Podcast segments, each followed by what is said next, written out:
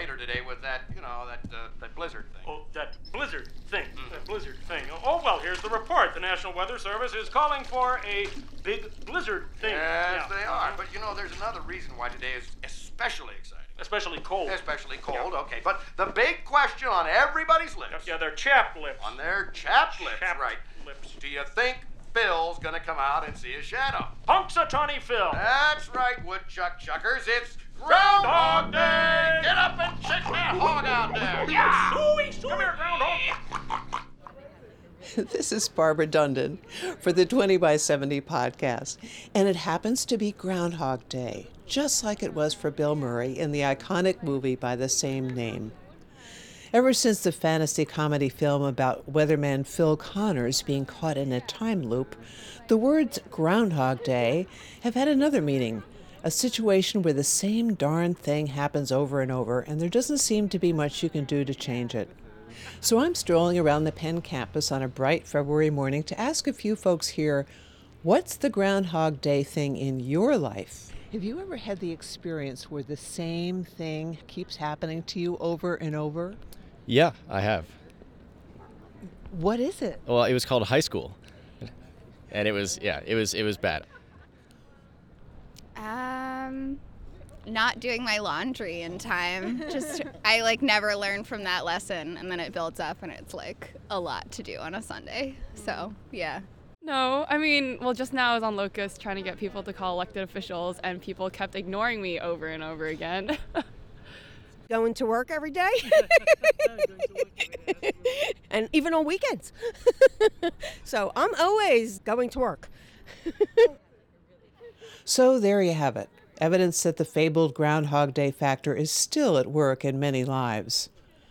I'm about to have my own Groundhog Day moment. Somehow, this 20 by 70 podcast always seems to start with me hauling my heavy audio equipment out all over the city. And then when I'm done, I have to throw things back to our host, all cozy in his warm studio. Speaking of which, I suppose that's where you are right now, Chris Satullo.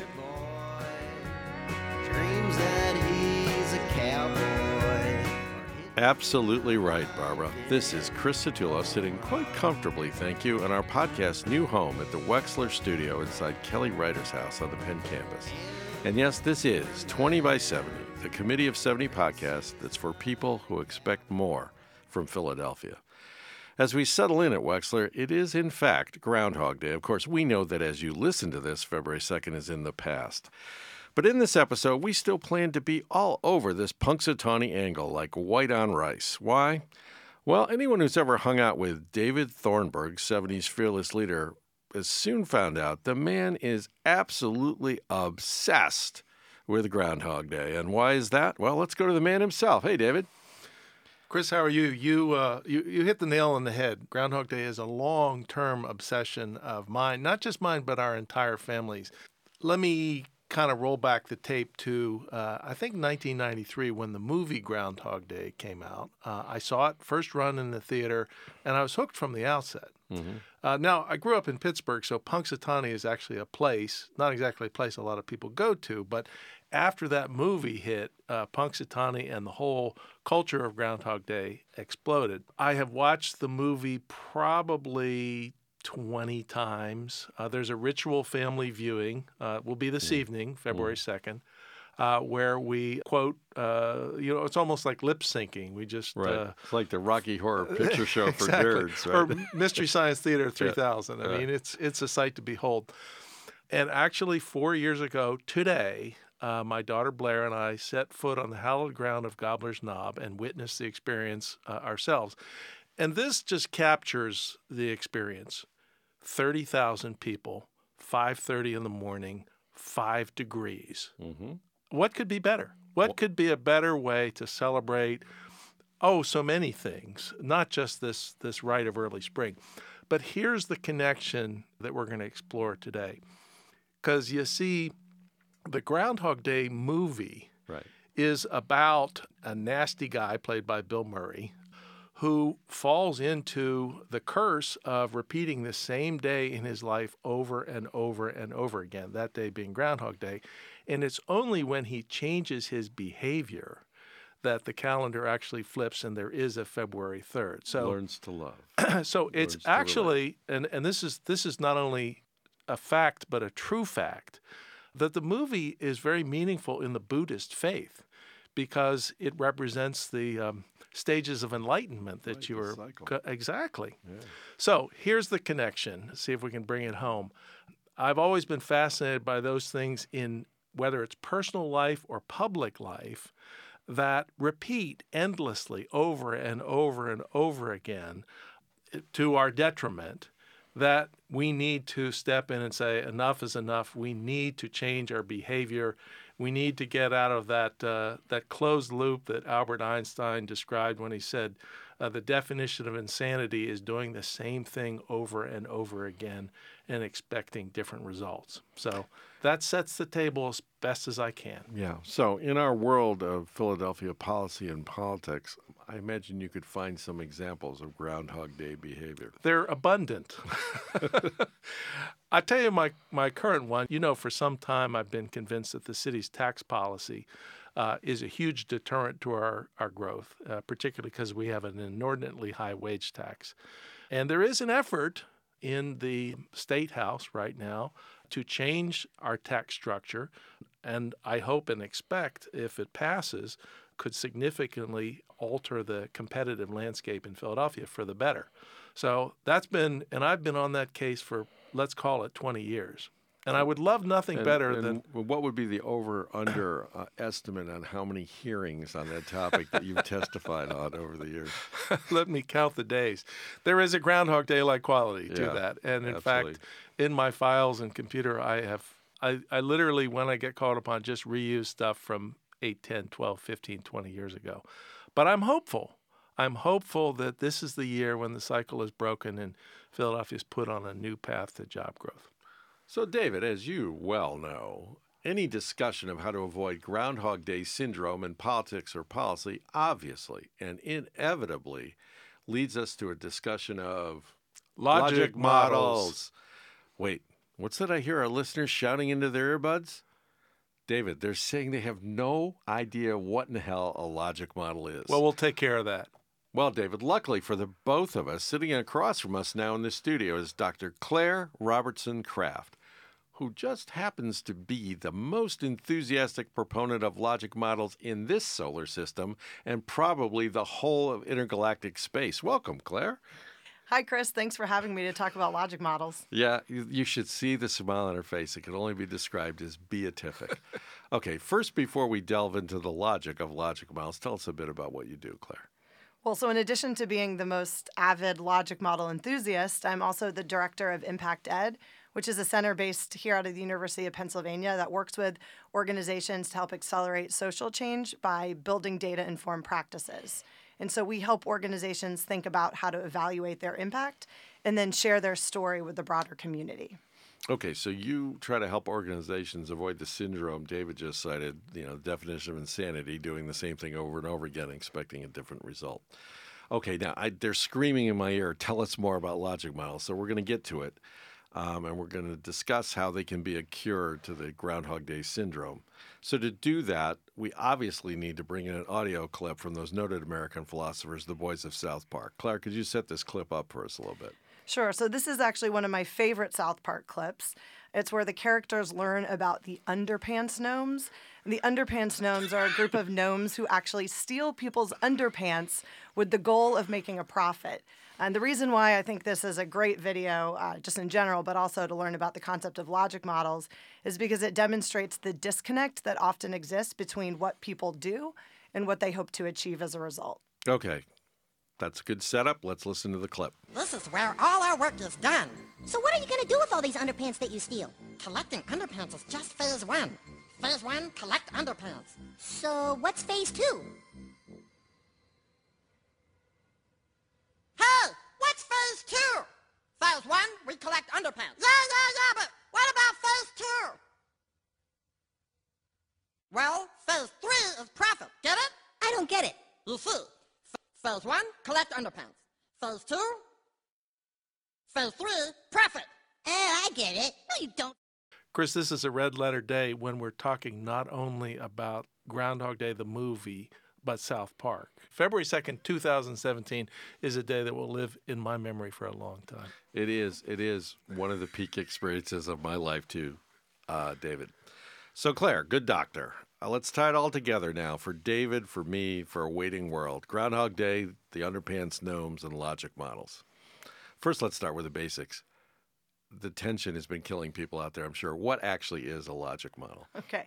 Well, a logic model, as you may have guessed from the video, is a tool that helps organizations think about how to connect the work that they're doing with the impact that they hope to have. So it has two key sections your planned work, which breaks down the activities that the organization does, the key resources. And then the second section, the intended results, which connects that work to ultimate outcomes over the short term, medium term, and long term. Here's, I have to jump in, Chris. Mm-hmm. Here's my Groundhog Day reference. It's, this is a simple logic model. If the groundhog sees his shadow, then six more weeks of winter. Right. Although, if Am I mostly right? well, if we were doing activities, we'd say Right. There's no activity. There's no. uh, There's no activity. no, we'd say there. buy groundhog, reach into groundhog hole, pull out groundhog, test whether sees shadow. then you draw the conclusion. Right? You got you got to dress it up a little bit. Yeah, you got to make it fancy. You also have to think about over the long term. So then what happens the next time The the, Groundhog thing Day the decides year. to come out, right? yeah. So, getting back to semi seriousness about logic models, you have done and are doing this work with a lot of nonprofits in town that that do things and hope to achieve policy outcomes and or real world impact on people. In your experience working with organizations, how often have they even thought through what becomes the logic of the logic model? Are they really connecting what they're doing, the inputs and the activities every day, to some real world outcome? So there are definitely some organizations that are thinking about the connection between the work that they do and the outcomes that they want to achieve. But my experience is that most organizational leaders are working incredibly hard and tirelessly that they don't typically take the time to pick their head up uh, for a breath of air to actually think about how that connects to the outcomes that they want to achieve. So they're so passionate about the work that sometimes that keeps them from really thinking logically about what it's going to take to achieve their impact over time. Yeah, to recklessly inject another mammal into this, they're sort of on the hamster wheel every Mhm. day. So, um, in some senses, the value of a logic model is it's a moment to pause and actually sort of think and then picture what it is you're actually trying to do. Um, what do you see as the benefits of that happening? What have, what have you seen as the benefits for organizations of going through the process? Yeah, so what you said I think is really important is that a logic model clearly depicts the theory of change that you have for your organization in a way that isn't complicated. So you might have a you know 20, 30, sometimes 50 page long strategic plan. A logic model is one page and it connects the key activities that you have with the key outcomes that you want to achieve. And so internally, what I've seen that helps organizations do is really prioritize what they should be doing and shouldn't be doing to reach their ultimate outcomes. And also, as they get data back about whether or not they're achieving those outcomes, they can make changes in an iterative way to whatever their program might be so that they're not waiting for the next five year cycle till the next strategic plan to actually Mhm. decide to do anything differently. So let me jump in, um, not to put you on the spot, but are there any organizations or individuals in particular in Philadelphia who are uh, leading practitioners, kind of bright spots of the logic model world? Bright spots of the logic model world, huh? Well, we are Made working. that up all myself. we are working right now with 10 organizations in Philadelphia, teaching them about the logic model process. And while they're all still learning, I will say that one of the things that's been really interesting to see is that this isn't just a tool that applies for any one particular type of organization. So we're working with arts and culture organizations, education organizations, um, watershed organizations, you know, a community supported agriculture farm is doing a logic model. So I think that this is the kind of tool that can be used across a wide variety of different sectors. I don't know that anyone, myself included, is really a logic model expert, um, but I think that it can be used in a wide, wide variety of different settings. I wanted to go back, uh, Claire, to a phrase you used uh, a minute or two ago that is pretty critical to the whole concept. And it's like one of those phrases I don't think I ever heard four years ago. And now every time I turn around, somebody's saying theory of change. Mhm. What is a theory of change, and uh, how important is it to a logic model? A theory of change is the uh, vision that an organization wants to achieve, and all of the critical components or pieces that they think need to be in place in order to achieve that particular vision. Right, but it's sort of like actually thinking about like, well, how is doing this going to help us do that? Going back to our original thing, how is collecting all the underpants in the world going to help us make a profit?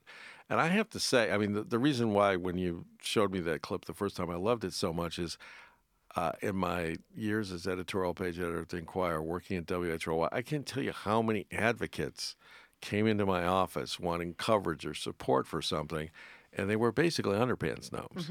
They were full of passion that they were going to do X, Y, or Z, and that was going to change something in Washington. I'd be sitting there going, and how?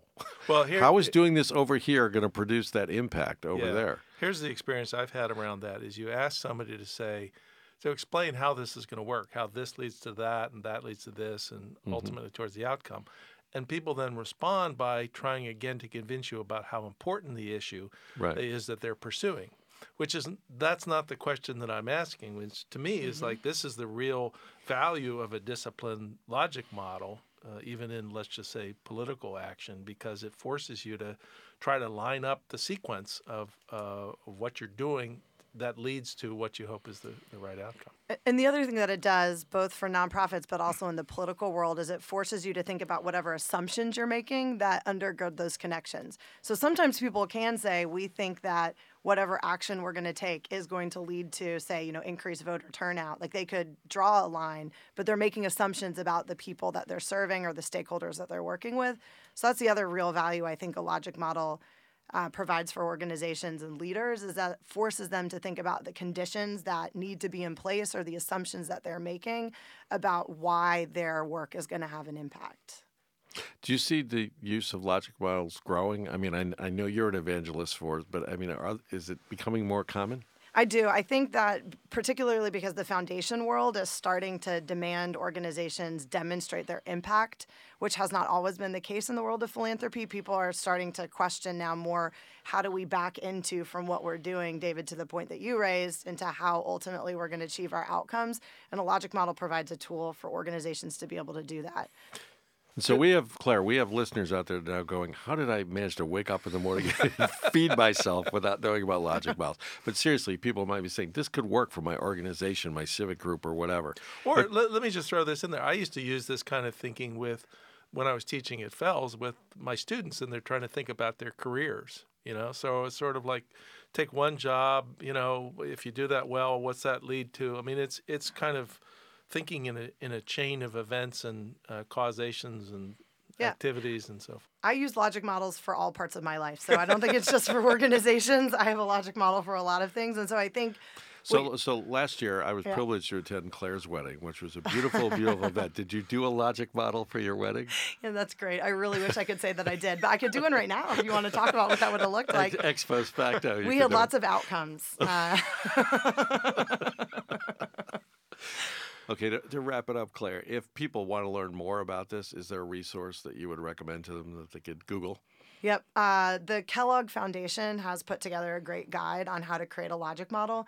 And we also have linked from a, num- a number of resources off of our website, which is impactedphl.com. Great. Again, that was Dr. Claire Robertson Kraft of Impact Ed. Uh, if you want to write her a thank you note for how she's just changed your life, uh, you can uh, write into 20 by 70 and we'll give you the address. Thanks so much, Claire. Thanks for having me.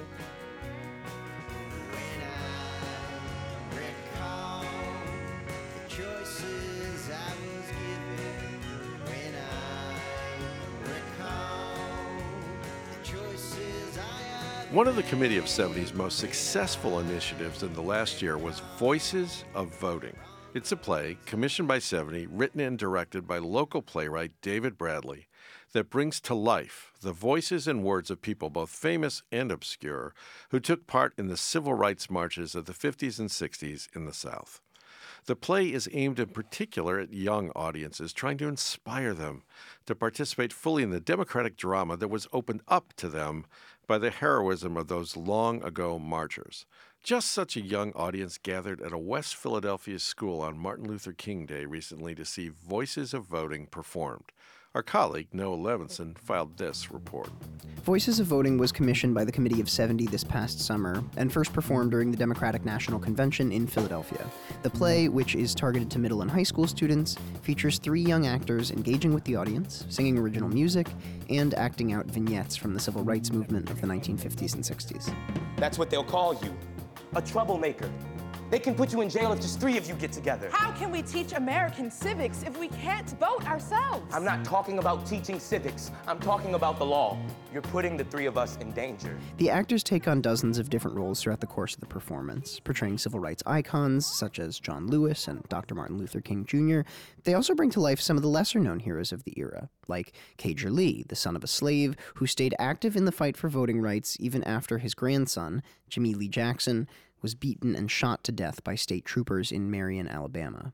Actor Ife Foy said that of the character she played, the one who inspired her most was Sheyann Webb. Because she's eight, you know, she was eight years old and she snuck out of her house to join the march. And if an eight year old can do it, anybody, any age can do it. When was the last time a grown up bothered asking what you think?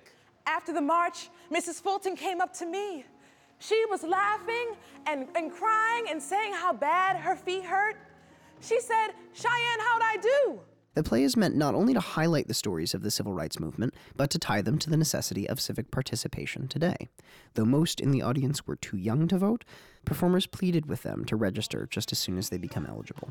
Gotta start somewhere if it's ever gonna stop. Gotta hustle at the bottom, get it shaking at the top. Every big jump takes a skip and a hop. Every giant downpour has its first raindrop. If you ever gon' count, gotta start with number one. If you're never gonna speak up, then sister, you'll be done. But nothing's gonna happen. Said the father to the son. If that's what you think, pops, then they got you on a run. Be a drop in the bucket. Drop in the bucket. Mommy made a drop for the bucket. Drop for the bucket. Adding up the drops in the bucket. Yeah. Drops in the bucket. Make a waterfall of change. Now we're joined in the Wexler studio by David Bradley, the playwright and director of Voices of Voting. Welcome, David. Thanks, Chris. Great to be here. First off, congratulations on the play. Even for someone like me who's old enough to remember the actual events, your, your play is eye opening, it's moving, it's, it's inspiring. Well, thanks. I appreciate that. You know, this has been a great thing to do. I love theater that can get at civic themes in, in some new ways and we, we both had a lot of fun putting this together and got, have gotten a lot of energy in how it's hitting the audiences who've seen it. That's great. That's great. And uh, you know there's some hope that you're going to be able to take it to a broader level soon right? We're, we're certainly thinking about it and have some ideas of how, how we can reach more people and older people with it you know 18 to 35 year olds yeah. well I'd, I'd be delighted to see that happen because uh, it's it's just really really good. It's really good. Thanks. Um, but what I'm hoping to do here with you today is to do something a little different and and take that history that you bring to life so vividly in the play and tie it into very current events, namely the uh, recent women's marches and the related uh, protests. So here's what I'm going to do. I'm going to put out a somewhat provocative take and invite you to react to it. Um, uh, I guess I sort of have a problem with marches. I've had it for a long time, and, and, sometimes it seems to me that, particularly in America's recent past, people who who take part in and organize marches are trying to take that shining model of Selma in the civil rights era that that you wrote about, and kind of claim to be emulating Dr. King and John Lewis and the the other people you write about. But it seems to me they're trying to sort of had some reflected glory or some inherited weight from what went on in the civil rights movement. But what they do doesn't have the same weight. They have a march, enormous amount of energy goes into it. There's a certain amount of coverage, and then there's no follow up. It just kind of dissipates. Now, I'm not saying that the women's march is necessarily like that. I hope it isn't. But it seems to me that, like, marches have gotten easy or too easy to organize, too easy to get a crowd, to get some coverage. And then people forget that the march isn't really the point. Making change is the point. Um, you're looking at me somewhat skeptically, so go ahead. Tell well, me what you think. I, I don't think anybody would argue that the point of a march is to start to stimulate activity and move towards change. And that's certainly, I think, the moment we're in now. You know, one of the things we discovered in the research for Voices of Voting and got to lift up in the play was that there were a lot of teenage activists in Selma. Selma had been written off.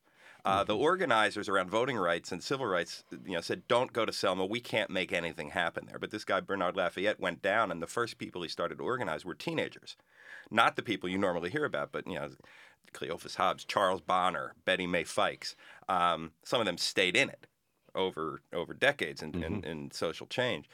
And Charles Bonner said something we quote in the play, where you know he said, "We put our drop in the bucket, and those drops create a pond and ultimately a waterfall of change. It's a collective effort." So the march is the beginning. I mean, you note that, and I don't think anybody who marched on January 21st in Philadelphia or D.C. or New York or the, the, the six other continents where marches took place, including scientists marching on their ship in Antarctica, thought this is an end stop. I think it's a beginning. It's um, they can happen more quickly now. The March on Washington took almost a year to organize. Well, now th- there was no social media, so now things can happen more quickly. That's not a bad thing. It's only a bad thing if it's like you know making a fire out of out of birch and it burns fast and then burns out. Um, I think that's not necessarily what we're going to see. Right. I think I think this is a beginning, and there were a lot of people there who probably hadn't marched before. Um, So I think we both read the uh, the piece on the New York Times op-ed page by the professor from North Carolina. I'm not going to try to tackle her name, um, pronouncing it correctly, but she made what I thought was a, a crisp argument that it is, as you noted, much easier to get a crowd to organize a march in the age of social media, so that in some ways. The analogy back to the civil rights movement would not be with Selma, which was the culmination of a lot of organizing hard work and, and the creation of a movement. It's more like Rosa Parks on the, the bus. It's the warning sign that something's happening here. Pay attention. Yeah, that's that is the analogy she makes. I think what we're in the moment of now. I mean, as anybody who you know has tried to get through to Senator Toomey's office in the past couple of weeks, there's an enormous amount of political activity going on, and and I like. I like the thinking around the marches that um, a, Washington and Lee professor named Ellen Mayock wrote about in her blog, Gender Shrapnel. She was at the March in Washington, came up from, you know, in the Women's March in Washington, came up from Lexington, Virginia. She says she hasn't talked to anybody who was involved in the march who hasn't gotten more politically involved grassroots. Right. And that's what we're seeing. So I think it, it could be easy to dismiss this as a phenomenon. I think David Brooks patronizingly referred to it as mass therapy. Yeah, and that's fine, and that's easy to do from his perch at the at the Times. But I we don't know yet. But I think what we do know is that a lot of people are responding to a political moment, and we could be seeing the drops in the bucket towards the ponds of a movement, towards the waterfalls of change, like Charles Bonner talked about.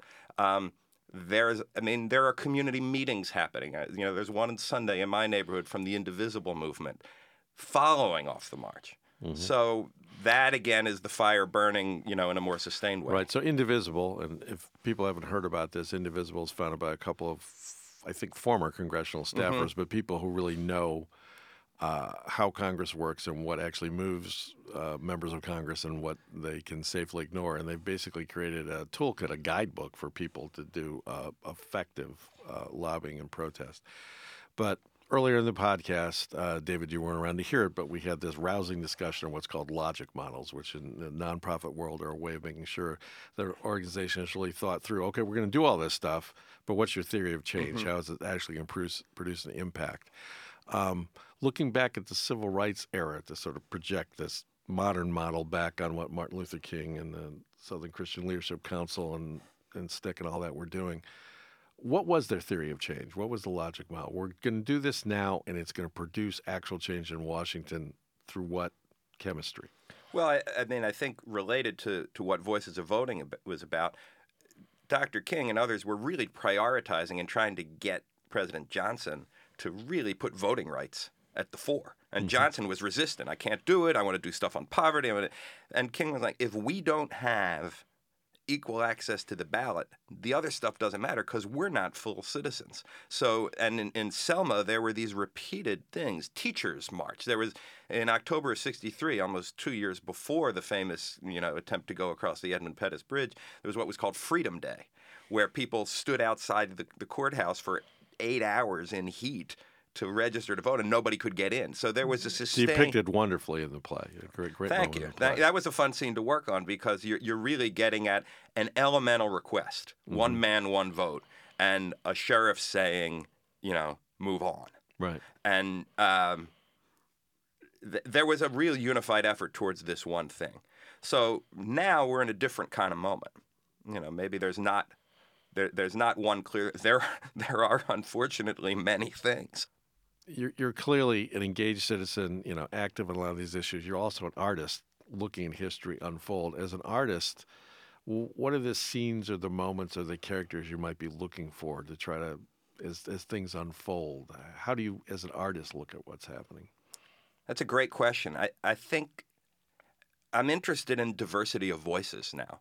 Um, the the passion of teenagers who are now, you know, they're, you know, I've got two teenage sons. Their coming of age was Barack Obama as president, and now there has been this kind of radical shift out of that. Yeah. So what is Vertigo, right? what what what's the whiplash of a developing young person who's experienced one thing and now has to be thinking about another? That's a great voice to think about. What's the the the young voting eligible citizen thinking? The ones that are really engaged and hot to be in a sustained fight and action, and the ones who just don't see how this affects their lives, don't trust the system, might might be very engaged in their communities but don't trust the political system. I mean, I think as artists, we're always trying to find multiple points of view that can play off of each other, can distill, and then we're looking to find images. I, I was at uh, the rally last Thursday when when uh, the president and the GOP got together in solidarity there uh, at the Loews, and I found myself looking in faces of people who were really genuinely scared, hurt, and moved, listening to a nurse talk about how do you look into the face of the most needy and vulnerable people in the healthcare system and then listen to people who want to cut off their access to care. So as an artist, you're moved by the emotion and the rawness of that. And I think we're in a raw moment.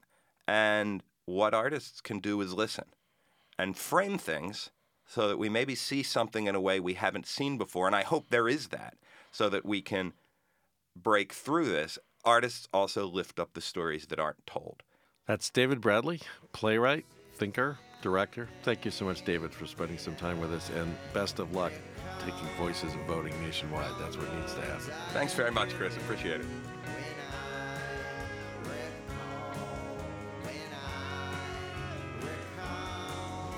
So that's it, the Groundhog Day episode of 20 by 70, the podcast for people who expect more from Philadelphia. Time to offer some thanks. First and foremost, we give mad props to the good people of Kelly Writer's House, including Jessica Lowenthal and Elle Philreese, who have generously agreed to let their Wexler studio become our new podcasting home. Also, thanks to Zach Gardner, our audio engineer, who so capably led us through this inaugural episode here. We're grateful to all of them. We're also grateful to you for listening. If you like what you heard and want to go back and hear any older episodes you missed, you can find the goods on SoundCloud, iTunes, or any of the other reputable podcasting platforms.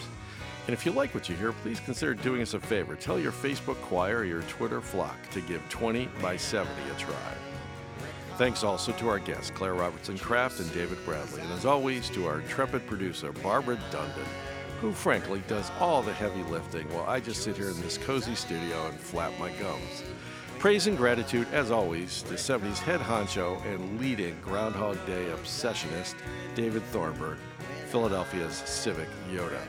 Gratitude, as always, to 70s hardworking staff and volunteers. I could name them all, but then we'd run so long, we'd have to change the podcast name to 40 by 70.